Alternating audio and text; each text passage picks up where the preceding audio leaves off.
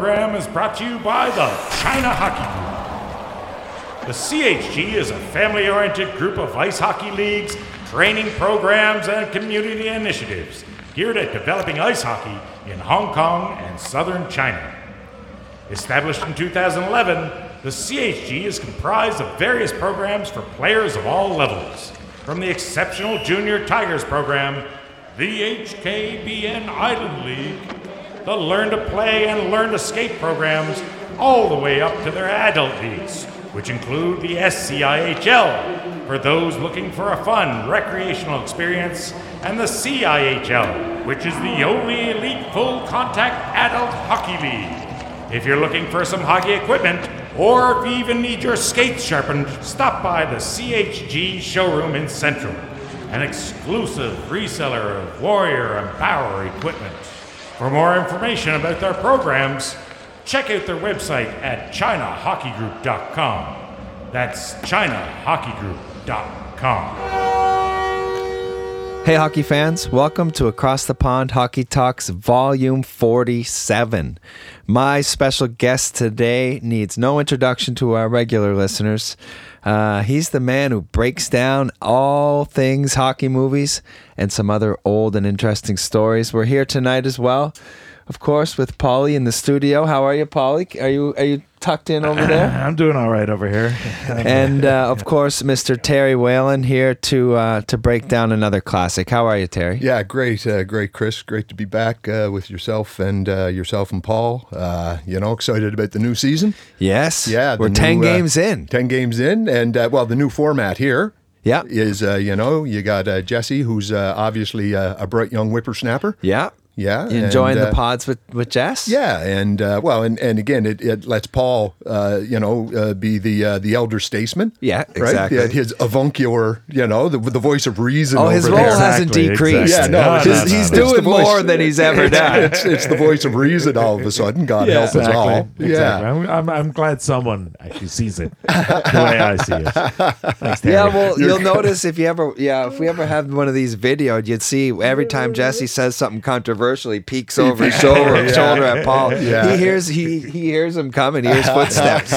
He's hearing footsteps all the yeah, time. Yeah, so it's it's been enjoyable, and, and also the hockey talks episodes. Yeah. uh, the last one again, AJ uh, Galante was uh, yeah, it was very well done. Awesome. Uh, Thanks, man. Uh, well, and and again, anytime uh, someone you're interviewing. You know, compliment you. Oh, that's a that's a good question. Yeah. yeah, and I heard that a couple of times. So Ah, it's- thanks, man. Yeah, it's obvious you're putting the work in, and uh, yeah, very interesting guy and a very interesting story. Absolutely. And Yeah. speaking of putting the work in, Hi. Hey, Hey. you're the man that does that every time. so let's get right into this, Terry. Um, what do you got for us this week? Yeah, this is uh, this is quite a this is quite a flick, eh, Chris? This Yeah. is uh, yeah. If if um well, if the Mighty Ducks was the Bad News Bears of hockey movies, then Gross Misconduct: The Life of Brian Spencer is the Raging Bull, the tale of a man whose life was marked by violence, told by a talented director not associated with sports. Now available on YouTube and originally aired in February 1993 as a CBC Sunday night movie. It's based on the book by acclaimed CBC slash Globe and Mail reporter Martin O'Malley. And I was able to read the book in Yep. preparation to come on here, so that, that helped. Uh, director Atom Egoyan gives Brian Spencer's life the full art house treatment, employing a non-linear narrative to show Spencer as the product of the culture and the place from whence he came. It's a bit of a mess, like Brian Spencer himself, um, but I think it's ironic that such a regular hockey player, the epitome of a bottom six forward, a plugger, a guy, gets a movie made about his life and then gets his story told in such an unconventional fashion. Right. So, how exactly did this come about, and why did this happen? Yeah, he gets he gets a movie made about his life be- Yeah. because of death, and uh, his father's and later his own, uh, Right. both of which were violent and tragic and very public. Right. So you're saying this isn't your typical sports movie? Uh, by no means, Chris. Right. Your your typical sports movie it proceeds with its established tropes. We see our hero grow up, or he comes from out of nowhere. He overcomes obstacles and makes the show, but there's setbacks. But then he triumphs at the end, or wins by losing like Rocky, and they all live happily ever after. This movie is not that. And again, that's partly because of the source material, but mostly because of the director. Gross misconduct begins with the birth of Brian Spencer, but through the use of flashbacks and flash forwards, it quickly branches into two main storylines, with Brian's life serving as the central storyline, while the second one recreates his father Roy Spencer's last day, using title cards like On the day Roy Spencer was shot dead, he finished his chores early. And the day Roy Spencer was shot dead, he installed a new TV antenna. yeah, the dual storyline, that's not enough. Dude, if- the most frustrating part of the entire movie. well, and No again, we're, yes, now, if that's not enough, the dual storyline is complemented by a third unique co- component. Yeah. The spirit of Brian Spencer Yes. Mm-hmm. in the form of a schoolboy hockey player. The young incarnation of Brian appears at intervals to reflect on his father, hockey, women, and money. So, Correct, so Chris, yeah. what did you think of the use of, of time in the movie? Like, it was frustrating. Yeah, sure. So like by yeah. the third by the third time, you know the this it popped up on the screen. Yeah. Um, t- the storyline. I was like, you know what he did that day. Right. I was like, okay, this has to be the last one. Right, yeah. But because you know, I I just was waiting for them to show that the, how his father died. So you're just anticipating, anticipating, and then Yeah. you're like, oh, okay, this is gonna go on for a while. You kind of accept it and move on. But uh, yeah, but I loved I loved it. I mean, it, when it comes together at the end, it's nice. Yeah, yeah. But it was frustrating at Sure, first, and sure. the use uh, like of the young boy, Of the young I thought boy. was brilliant. Yeah, okay. Um, first of all, that young actor was was incredible. Yeah, yeah. He actually sounded like and spoke like an adult Right. when he was, you know, speaking as one. Right. And you know, he's without like. I don't know. He just seemed like he was an adult trapped Yeah. in a boy's body. Yeah, yeah. Not necessarily just the words he was saying, but it just came across that way. It was really well done. Yeah, he did. a- Uh, he how did about you? job. What do you think? Uh, uh, again, the um, uh, as far as the, uh, I think, uh, I think it was uh, Aaron Ashmore. He's still he still acts, so he Yeah, made yeah okay. he made a living at it. Yeah. Um, the, you know the thing. Um, wh- uh, when when it first shows him, you know he's in the street clothes, he's in the locker room, Right. And then as the film progresses, he eventually, and then we see him at the end, and he's sitting there in that pristine Right. Maple Leafs uniform, Correct. fully dressed. And and the point he makes at that point, I thought was interesting. He you know he's he's fully dressed, and he says, as Brian Spencer, how he loved training camp, Right, Right, because because your life was laid out for you. You know, they gave you a schedule. They told you where you had to be and when you had to be there. All you had to do was skate.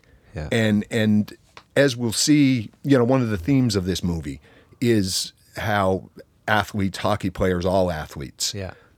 it comes a time when it ends and how do they deal with that transition Correct. and and i think that's you know this is one of the uh, one of the underlying themes of the movie you're right though it can get a little confusing It was at yeah, first. yeah, yeah. you know, it's uh, I can't see the forest for the trees. Yeah. So uh, let's take a little look, a little recap of Spencer's life uh, before and after hockey, and of the notorious incident involving his father.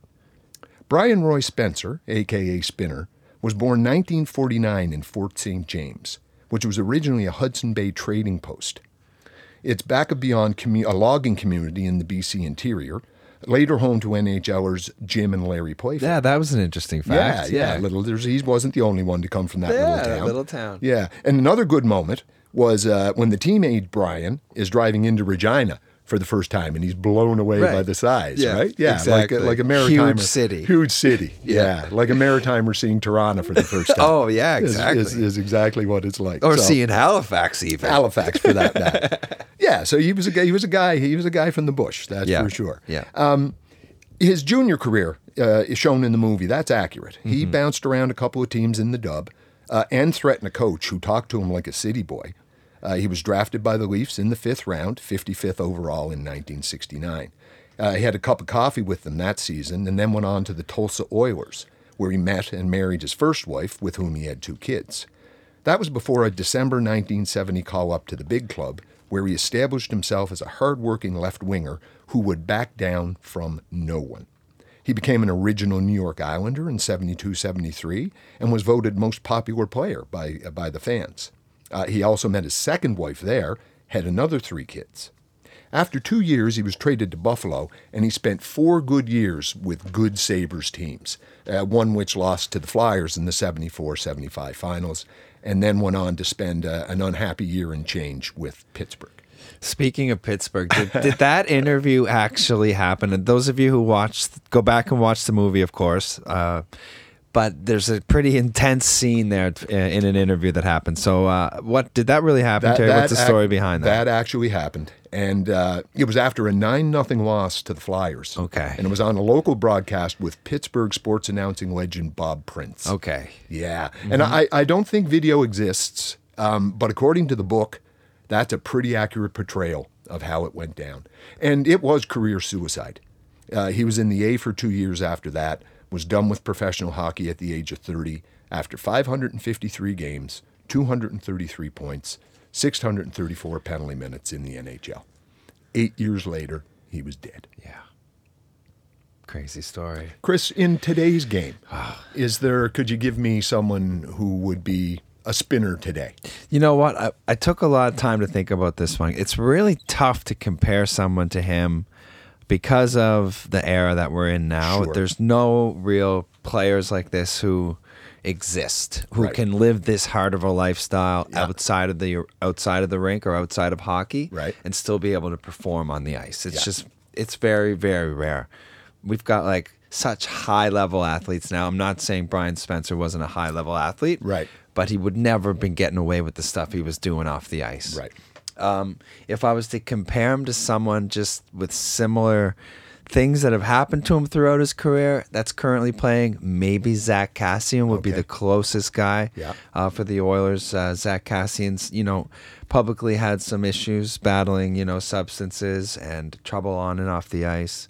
Uh, tough guy role, Tough but can guy, also yeah. also scores. Yeah, that's right, you know, contributes. contributes offensively. Yeah. Um, you know, plays a big role in his team. Fans love him. Teammates love him. There all of those things. So There it is. Yeah, I think there's. I think there's that. Um, yeah.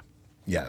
That's So the closest I can get. Sure, you sure. know, And- and, that's and- no, that's not to take anything away from Zack Kassian. Yeah, no, of certainly course. not. Uh, you know, again, Brian Spencer was a good hockey player. Yeah. Anybody who makes it to this level, Of and, course, and you know, yeah. hung around for ten years with some of the things that were going on in his life outside of it. Yeah. Yeah. So Um, yeah. So now his life after hockey, Terry. right when he finished it, uh, divorced for the second time, Spencer moved to Palm Beach, Florida. He held it together for a few years, working as a mechanic. He's one of those guys who could fix anything. We we all know. We all know guys like that. Yeah. And he liked the weather. And he liked the fact that very few people knew very little about hockey. This was pre-expansion. The uh, you're still a good ten years away before there's Panthers in Florida Right. and and and the Lightning up in TB. So um, in 1982, he was living with a woman named Diane Delana, aka Crystal, a prostitute who worked for a local escort service. On February 4th that year, a client of hers, a 32 year old real estate salesman named Michael Dalfo, was found shot dead on an isolated road off the Florida Turnpike. Diane Delana was questioned and released. She and Spencer parted ways, and while she cleaned up her act, Spencer continued to spiral. Five years later, when local police were looking at cold cases, they brought Delana back in, and after being granted immunity from prosecution, she said Brian Spencer did it.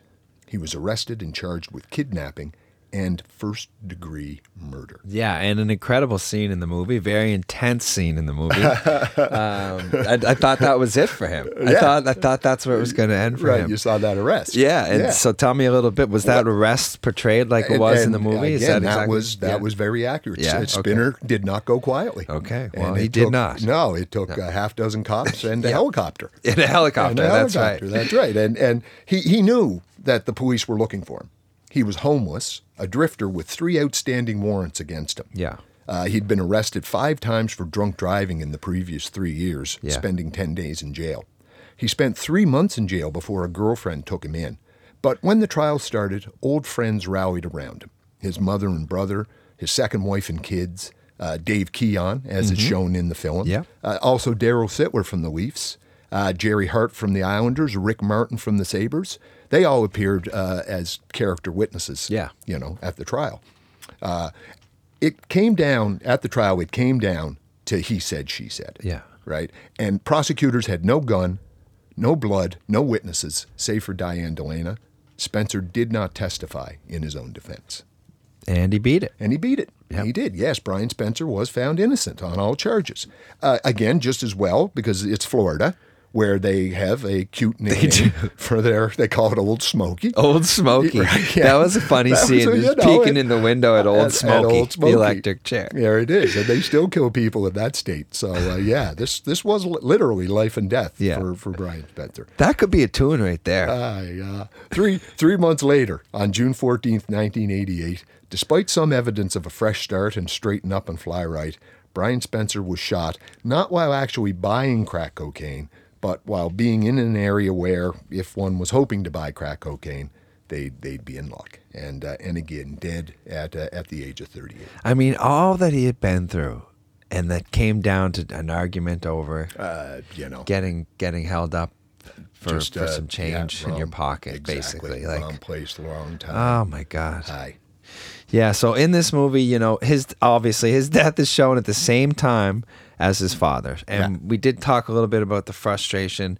One thing I wanted to ask you about was that when they ask about or when the when it pops up um, on the day um, he was Roy cleaning his was he was yeah. he, he was shot he, he was cleaning his gun. Right, yes. And I'm like, did he shoot himself? like I'm like so many things were going through my mind. I was yeah, yeah. I was super frustrated at that point. Right, yes. Yeah, so but the act their actual deaths were 18 years apart. That's it. So right? what did you think of that? Well, and, and again, it's just that that way that uh, that Egoyan, you know, uh, Put it frames together. it on, Yeah. on the screen that it, it gives it that much more impact, right? Right. Because it's no secret his death is coming. Right. Yes, and and killing himself, it was it was much more surreal. Yeah. Than that. Yeah. And and again, Roy Spencer, uh, uh, maybe an extreme example of of that type of guy known as, for good or ill, a hockey parent. Ugh. Yeah. He taught Unfortunately. Unfortunately. Now he taught Brian and his twin brother and his twin brother Byron, excuse Yeah. me, how to play, uh, stressing that this was a way out of the bush. You know, you can stay here and die,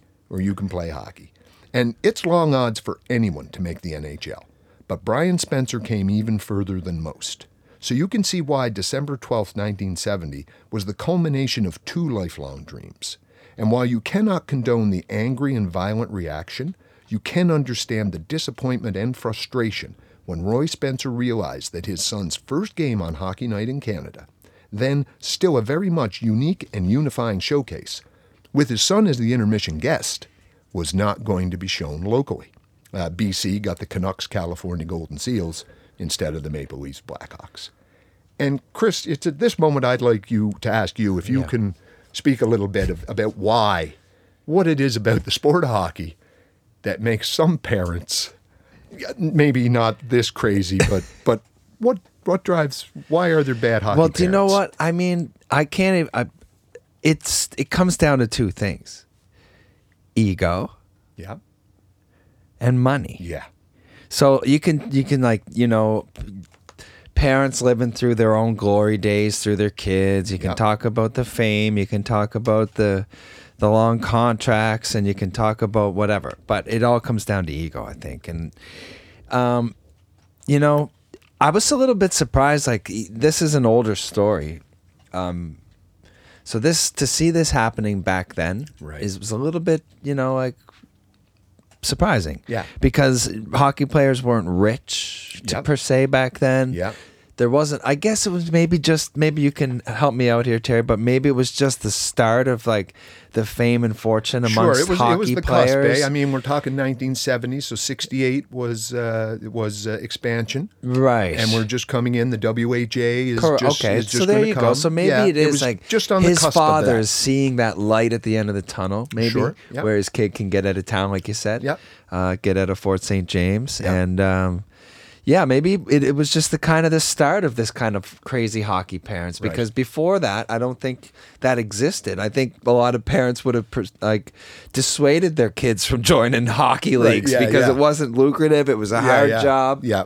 The travel and pay were bad, but I mean, maybe that's what it was. Maybe And- it was the uh, start of this. Yeah, and I and I think I think money as well is is hockey is an investment at Yeah. any level. Yeah. And and you know, uh, unfortunately, well, uh, well, obviously, uh, the reason that uh, you know basketball and uh, and soccer are are the dominant games worldwide is because you need very little to play those. Right. But you have to, if your kid is going to play hockey anywhere, it's an investment. Huge investment. Right. Yeah. And and maybe that's the way I see it. Again, you're right about the ego, the living, you know, your dreams through your child. Yeah. Right. And and but then at the same time, when you've paid that much money for, uh, well, any at the bare minimum, uh, equipment and and ice time. Yeah. And now as you know the game evolves, it's it's extra coaching and, and power skating and and this and that. Yeah. So you and know, this was the start of power skating. Maybe when he made when he made Brian skate like uh, overnight. Yeah, did the ovals into eh? the next day. Oh yeah, and yeah, true enough. No right? problem. Yeah, he- and he did it. And he did it. That's yeah, that's that's true to life. So Wow. yeah. So, So, I, I yeah, think, so, uh, I yeah, think all parents out there, you know, take a take a deep breath. Well, right? yeah. Well, as soon as it became a, a, you know, with fame and fortune, maybe this, like I said, maybe this was the start of that whole thing. How about this? As a referee, have you seen any incidents of this? Uh, way too many. Uh-huh. I've actually had, s- well, probably close to ten experiences where we've had to throw parents out of arenas Which is you as know, a referee. yeah. back home. Yeah, hasn't happened here in Hong Kong. Uh, there's it's a huge difference here in the culture. Of course, obviously, of course, yeah. Um, the the uh, but yeah, back home there was some embarrassing, very embarrassing moments where we've had to ask parents to leave the leave the rink. Yeah. stop a game. Yeah. Middle of a weekend event Yeah, kind of thing, Right. you know, like yeah. So yeah, Yeah, So yeah, th- those are always really sad moments, Indeed. actually, for Yes. me. Yeah, Because yeah. it's So- like it's so embarrassing Yeah. to the game, Yeah. and it's like, oh my god, like Yeah. it's this You is know, a and pee I-. I guess at the- at the a, this is a pee wee A game, uh, in, you know, in, and, in a and at coal heart, mining town. right? At the at the heart of it, like, yeah, you'd like to think at the heart of it, it's it's coming from a place of, of love, but yeah, Yeah, yeah. When when the nine year olds are maybe the more and more the most mature people in the rink, Yeah. you're uh, you're yeah, in trouble. You're in trouble. So Terry, you talked about this scene. Yeah. Um, so did he? Let's just go back a second here. So you're talking about um, the drive. yeah, Did did he actually This- I- this- like uh, you know you explained he he was upset. Yeah. Obviously, it was a huge moment in his son's Yeah, yeah. career. That's right. He wanted to witness it. of he course, wanted to yeah, watch his as any parent would. right. So he drove to the CBC. He drove to the CBC. And again, the movie hews pretty close to the truth here. Okay. It was during Spencer's second game after he was called up to the Leafs for good in December 1970. His daughter had been born earlier that week in Tulsa, not the day of the game as in the movie, but Roy Spencer did put up a new antenna, had a pregame meal and a nap, and was all ready to watch his boy. and he cleaned his gun. He cleaned his gun. when, when he realized what might be happening, he called CKPG, the CBC affiliate in Prince George, to complain. After being told nothing could be done about a network decision, he threatened to come down there, saying he was tired of people shitting on the North. When the Canucks game came on instead of the Leafs, he grabbed a couple of guns and a bottle and drove the 135 kilometers to Prince George. There, he took five CBC employees hostage. One managed to call the RCMP, and he made them shut off the broadcast. When he left the building, three Mounties were waiting for him. Roy Spencer shot first, hitting one before the police returned fire, killing him on the spot. He was 59 years old. As Roy Spencer was facing off with the Mounties, Brian Spencer was being interviewed on Hockey Night in Canada. Authorities informed Brian Spencer of the incident after the game. He played the next night in Buffalo, where he won a fight, had two assists, and was named second star. He was one of those guys who played better when he was upset, and I don't think that makes him unique amongst hockey players or, or you know, maybe many other athletes. Four days later, he returned to the fort to deliver the eulogy at his father's funeral, and then, without time off or counseling, returned to basically start his NHL career. He put his head down and played hockey as he was taught. And and Chris, you you had not heard of this incident before the movie. I have not, but I mean, yeah, just hearing hearing you read that, I mean, and listening to the, um, you know, the story you've heard so so many times of athletes doing these types of things, either like performing amazingly after someone's death or Right. tragedy Yeah. happens. Yeah, spurring them on. Yeah, just you know, put your head down and play. Yeah, that's could the way you were taught. I mean, it's just Could could you imagine something like this happening today? no, no, I- not I- at all. I don't think Not it's at- possible. I don't even think- longer, right? I don't Where think you is. can. There's too much hockey now, yeah, right? If there's a problem, you Yeah, know, there definitely is, There's yeah. there's too much of it. If there is a problem, yeah. So this this idea of not being able to see uh, to see him at all, that uh, you know, but but again, the overreaction, Yep. right of of some parents. That's that's still uh, that's still possible. Um, one thing I did learn from the book, um, at the time of the incident, Roy Spencer was dying from uremic poisoning. Right. So no one will ever know. But maybe you could speculate and say that this is what they call suicide by cop. Mm-hmm. Right? Now, that scenario does not square with the filmmaker's narrative that the incident was the actions of a violent and angry father Yeah. who passed on those violent and angry tendencies to his son, who at first would be rewarded for his violence and anger, but then would ultimately meet a similar fate. And this leads us back into the film and the decision by Atom Egoyan to show Brian Spencer's uh, hockey career by interweaving live action and kinescopes. Okay, kinescopes, Terry. What what are kinescopes? Yeah, the kinescope, uh, they're uh, a recording of a television program on a motion picture film. They have that grainy, lo fi look to them, and they were common in the early days of television before uh, the advent of videotape. So when you're watching the movie and you see the actual clips, right, from, uh, from the CBC They're videotapes of the clips. they're they're they're videotape. They're they're an actual. They take a film camera. Yeah. And and film the television program. Right, And yeah. that's why it has that sort of once removed. Exactly. Kind of grainy, yeah, Yeah. look to it, right? Um, Egoyan knew he needed to recreate some type of realistic looking hockey scenes from Spencer's NHL career. In order to, to, to achieve the desired result, Egoyan intercut specific plays and fights from old black and white CBC Hockey Night in Canada kinescopes with elaborately choreographed on ice sequences with his actors. According to Egoyan, the resulting mix of what is clearly archival material with what is clearly dramatized is a conscious attempt to remind viewers that they are watching television, not Spencer's hmm. actual life and video replay. He wanted to make it clear that it was a construct.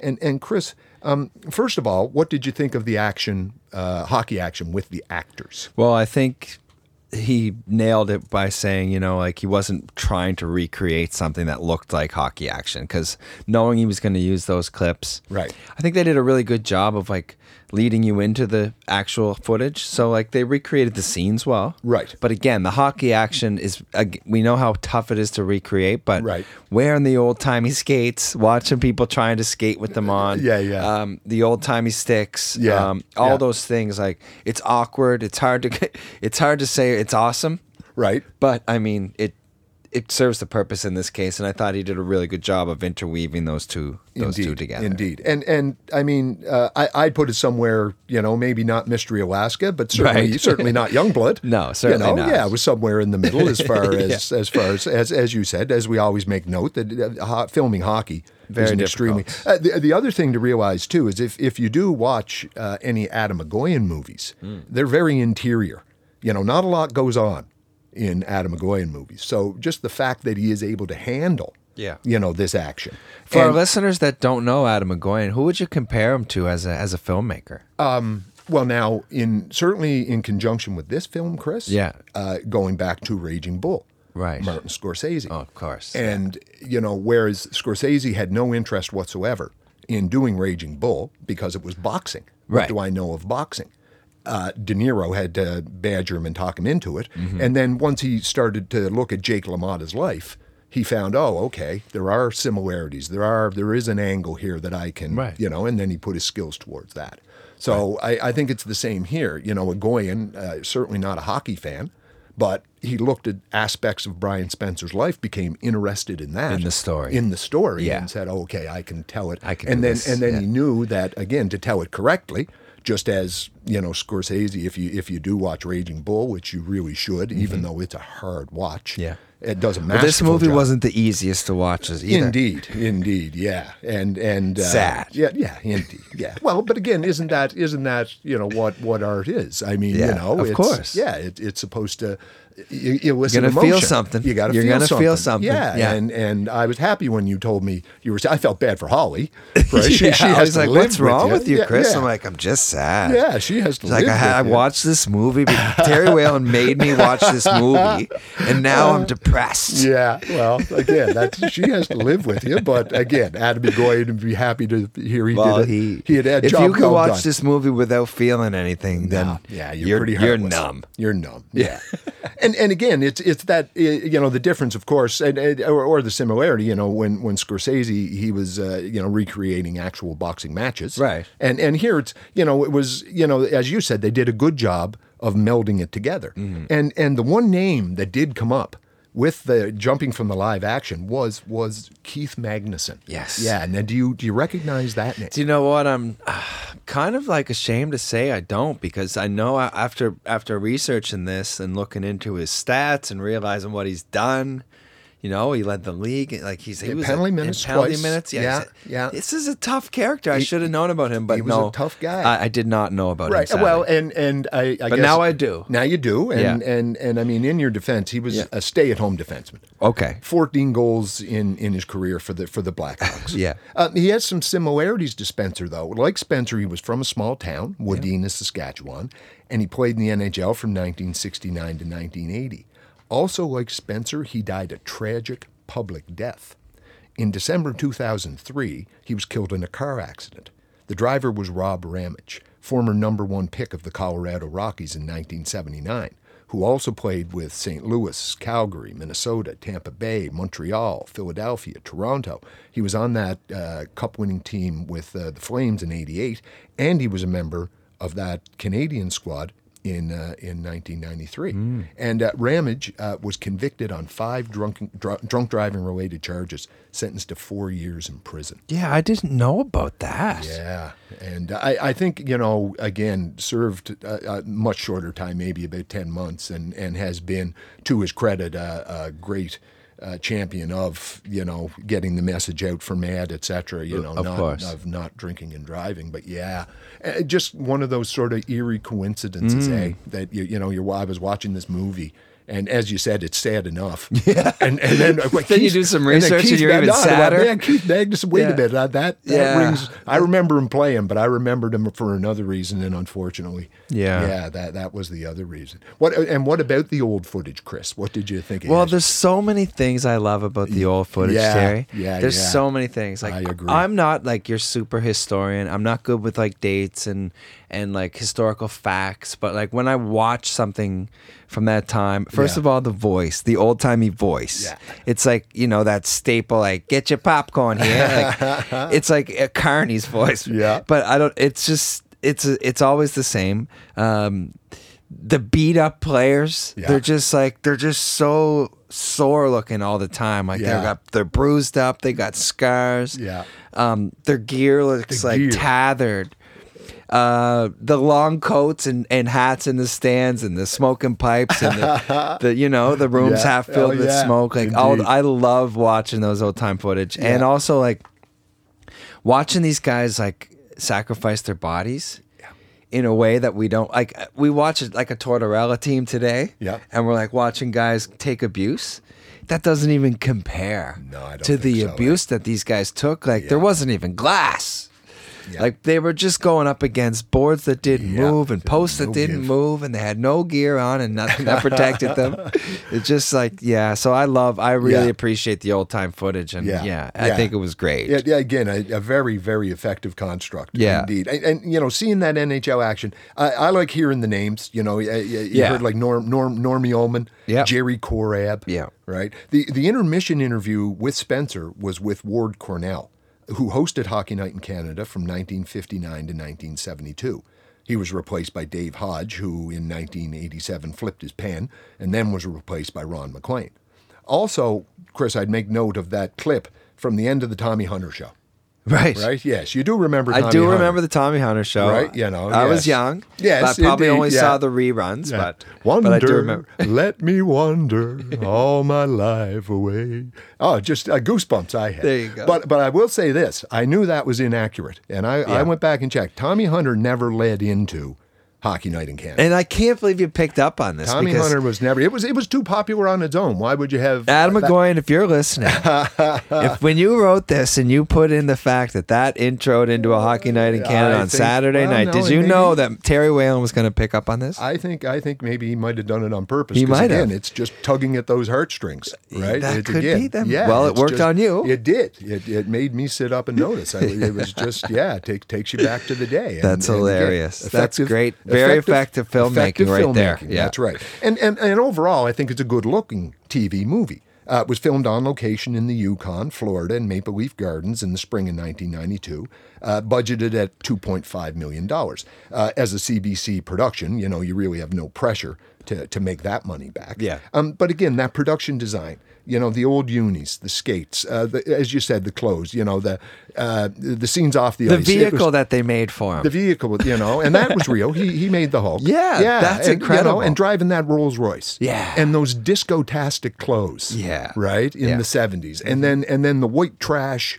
Uh, you know, Florida in the '80s. I mean, it Yeah. just it, it looked it was a good looking movie. Yeah. yeah. So you know, it's. Let me ask you, but what about Daniel Kash, the uh, the actor who uh, who played Brian Spencer? did, the- did he look like him? Did you? Well, I did a side by side comparison. Right. Yeah. Yeah. Um, the, definitely when they were younger, they looked a lot alike uh, with the curly hair. Yeah. You know, Yeah, just yeah. a really rugged look. Yeah, indeed. And a very good actor, this guy. Ag- Again, Daniel Kash, prolific TV actor, Yeah. uh, approaching 200 credits on IMDb, including uh, CBC classics like Due South, Corner Gas, and Degrassi: The Next Generation.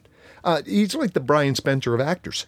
You know, he's grinding it out on the third line. You know, there's there's a, mo- a lot more actors like him than there are the the Leos and Keanu's. Yeah.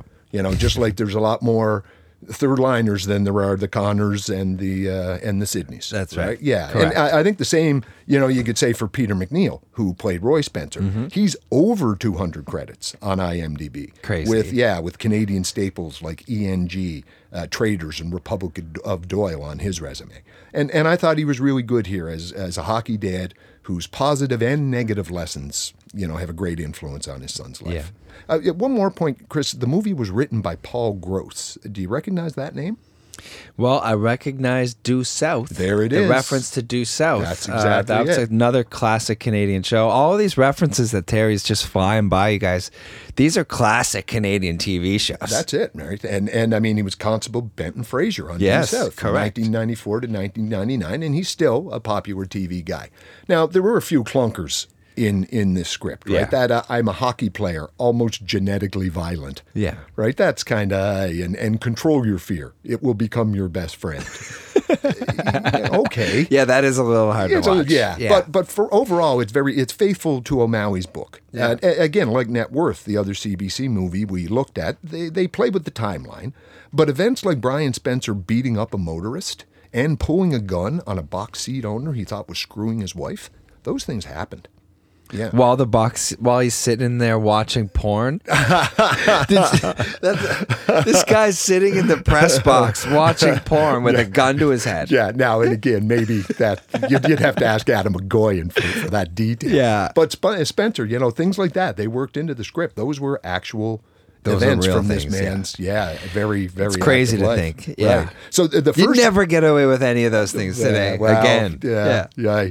The the first draft was very much a courtroom drama, and Mm-hmm. then again, Atom Egoyan got his hands on it. Right. So I did al- already ask you to give me a comparison to Atom Egoyan, but tell me a little bit more and tell our listeners a little bit more about about this Sure. uh, prolific Canadian Yeah, filmmaker. sure. And and again, uh, one of Canada's most acclaimed and influential in filmmakers. Right. Uh, cerebral and unconventional. He makes, as one critic put it, some assembly required movies. That is really well said. very actually. well said. Yeah. They, they typically tackle such themes as personal and communal displacement and the lingering effects of trauma and abuse. So you can see why he was drawn to Brian Spencer's story when, at first glance, they, they seem an odd couple. Uh, he's been nominated for two Oscars, has won eight Genie Awards, and has won five awards at the Cannes Film Festival. And it's no surprise that the French like him. Uh, his more recent work, it's not been up to the earlier promise, critically or popularity wise, but he remains an idiosyncratic talent who's technically sound thanks to cutting his teeth on TV shows like The Twilight Zone and TV movies like Gross Misconduct. And Chris, I'd recommend to listeners uh, check out The Sweet Hereafter uh, or or even uh, Exotica from his from his earlier work. Um, maybe the more recent, uh, he had one from I think it was around 2015. It's called Remember, which is is just batshit crazy. Okay. Yeah, but but I, again, I've been many times in many bars. I've I've had the conversation slash argument that there are no great Canadian movies. And and if someone you know if someone says that to me, you bring up the Sweet Hereafter, and you can shut that down. Okay, that's the end of the that- argument? oh man, don't tell me there's no great Canadian. You watch that movie, and and There that- you go, that- folks. Yeah, If you if you got Canadian. nothing out of this podcast, the sweet here sweet hereafter. Yeah, sorry. you you should see how they use uh, "Courage" by the Tragically Hip in that movie. oh well, even better. Yeah, Yeah. yeah. This is a must watch. Hey, again, you'll you'll be sad. Oh, you I'm Mission accomplished. I'll tell you, mission, Mission tell you, You accomplished. go watch the Sweet Hereafter. You're you're forewarned. You'll okay? be sad. Yeah. Yeah, I'm okay with being sad. Okay, Terry. good, man. I'm okay with Yeah. it. Uh, it's it's uncomfortable at the time, but I Uh, mean, yeah. we do learn things from these emotions, That's right? right, yeah. All right. So, uh, did people like this movie, Terry? I mean, I I did, even though it made me sad. Exactly right, and there's Chris. That's the thing, you know. Just because something's good for you, Yeah. it doesn't mean it's good. Right. Right, and and I get Martin O'Malley, who wrote the book.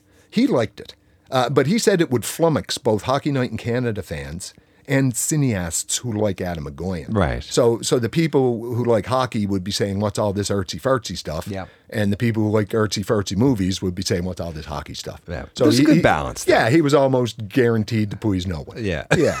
Uh, the, the critical reaction was mixed. Mike Beamish in the Vancouver Sun called it the grimmest, rawest, most depressing hockey movie he ever saw. There you have it. I could have wrote the same thing the other night. Yeah, indeed. And and it had 1.2 million viewers on the night, which was disappointing for a Sunday night movie. Mm-hmm. But uh, Chris, I think this should be part of the CBC's mandate, telling a uniquely Canadian story and letting a talented Canadian director tell it his way.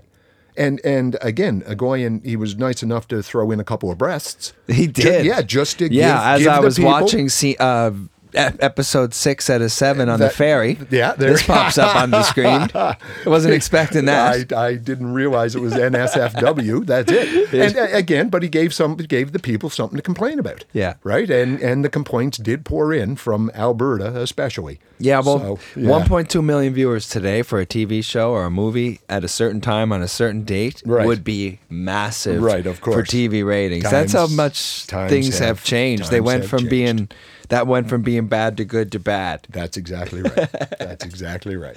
So I guess Terry, there's only one question left. Spoiler alert to anyone who hasn't seen the movie. Maybe you should pause it and come back. Right. But the only question left is: Did Brian Spencer commit murder? And Chris will never know. Like the movie, author Martin O'Malley, who knew Spencer well and whose book is a very detailed and entertaining summary of his life and trial, leaves the question open. Brian Spencer says he didn't do it, was an easy scapegoat for it, and was not convicted of it. But then, nobody really knew Brian Spencer. He was, as Truman Capote would say, part of the talented untalented, a role player celebrated for his violence on the ice and punished for it off it, a guy whose style of play remains popular with fans to this day, even as the game evolves from its brutal roots. What the movie leaves us with are questions older than the game itself. Questions about fathers and sons, about violence inside of and outside of sport, and about what happens to athletes once the cheering stops, and that life goes on without you, and it's time to grow up. Incredible. Thank you so much, Terry. Uh, Uh, thanks for the opportunity with that. Oh man, I really appreciate all the hard work. And uh, Paulie, thank you for all your hard work As over always, at the Paul, man. studio. Well, you know, I'm over here working hard, boys. Go back, folks, and watch this movie. Uh, you can find it on YouTube. Yep. It's called, um, sorry, Gross misconduct. yep, Gross Misconduct. Yeah, the, the life of Brian Spencer. The Life of Brian Spencer. Um, I think it's in seven parts, but it's Seven wor- parts, yeah, yeah. It's worth the watch. Um, just be prepared. Might not be the the most uplifting movie We'll- we'll of all to- time. if you didn't we'll get try. that from this conversation, we'll, but uh, we'll try to I will tell uh, you, it's an interesting one, Indeed. and uh, Yeah. and a story that you may never see or hear again. That's right, and and again, at the end of the day, Chris, it's it's a true story. Yeah, And, uh, exactly. And, part of They're the best uh, kind. Yeah, indeed, part of the uh, part of the, the big fabric of uh, of the game. That's true. Yeah. Thanks a lot, Terry. We'll be back again in another month or so. I'm sure. yeah, With uh, uh, I'll try to uh, you know we'll try maybe a little more uplift next time. sounds good, buddy. All right, Looking bud. forward to it. Thank you, sir. That was across the pond, and that's a wrap. Thank you once again to our amazing sponsors, the China Hockey Group, AccessoryHouseGlobal.com, Wheel Hub Asia, The Big Bite Restaurant, Felix & Co., Psalm Sleep, and Yardley Brothers Craft Brewery. And of course, our head honcho here at Sunset Studio, Mr. Paul McLean. Folks, if you want to reach out, send in a question or a comment to acrossthepondhk.com or find us on social media at acrossthepondhk. Yeah, that was awesome. That was good, eh? Good. Yeah, that's a good one. Yeah. Yeah. Such a such a crazy story. I'm glad Oh, we at man. least had to have a few laughs about it. Well, and if you don't laugh, you will you will cry. You will cry. Yeah, that's exactly that.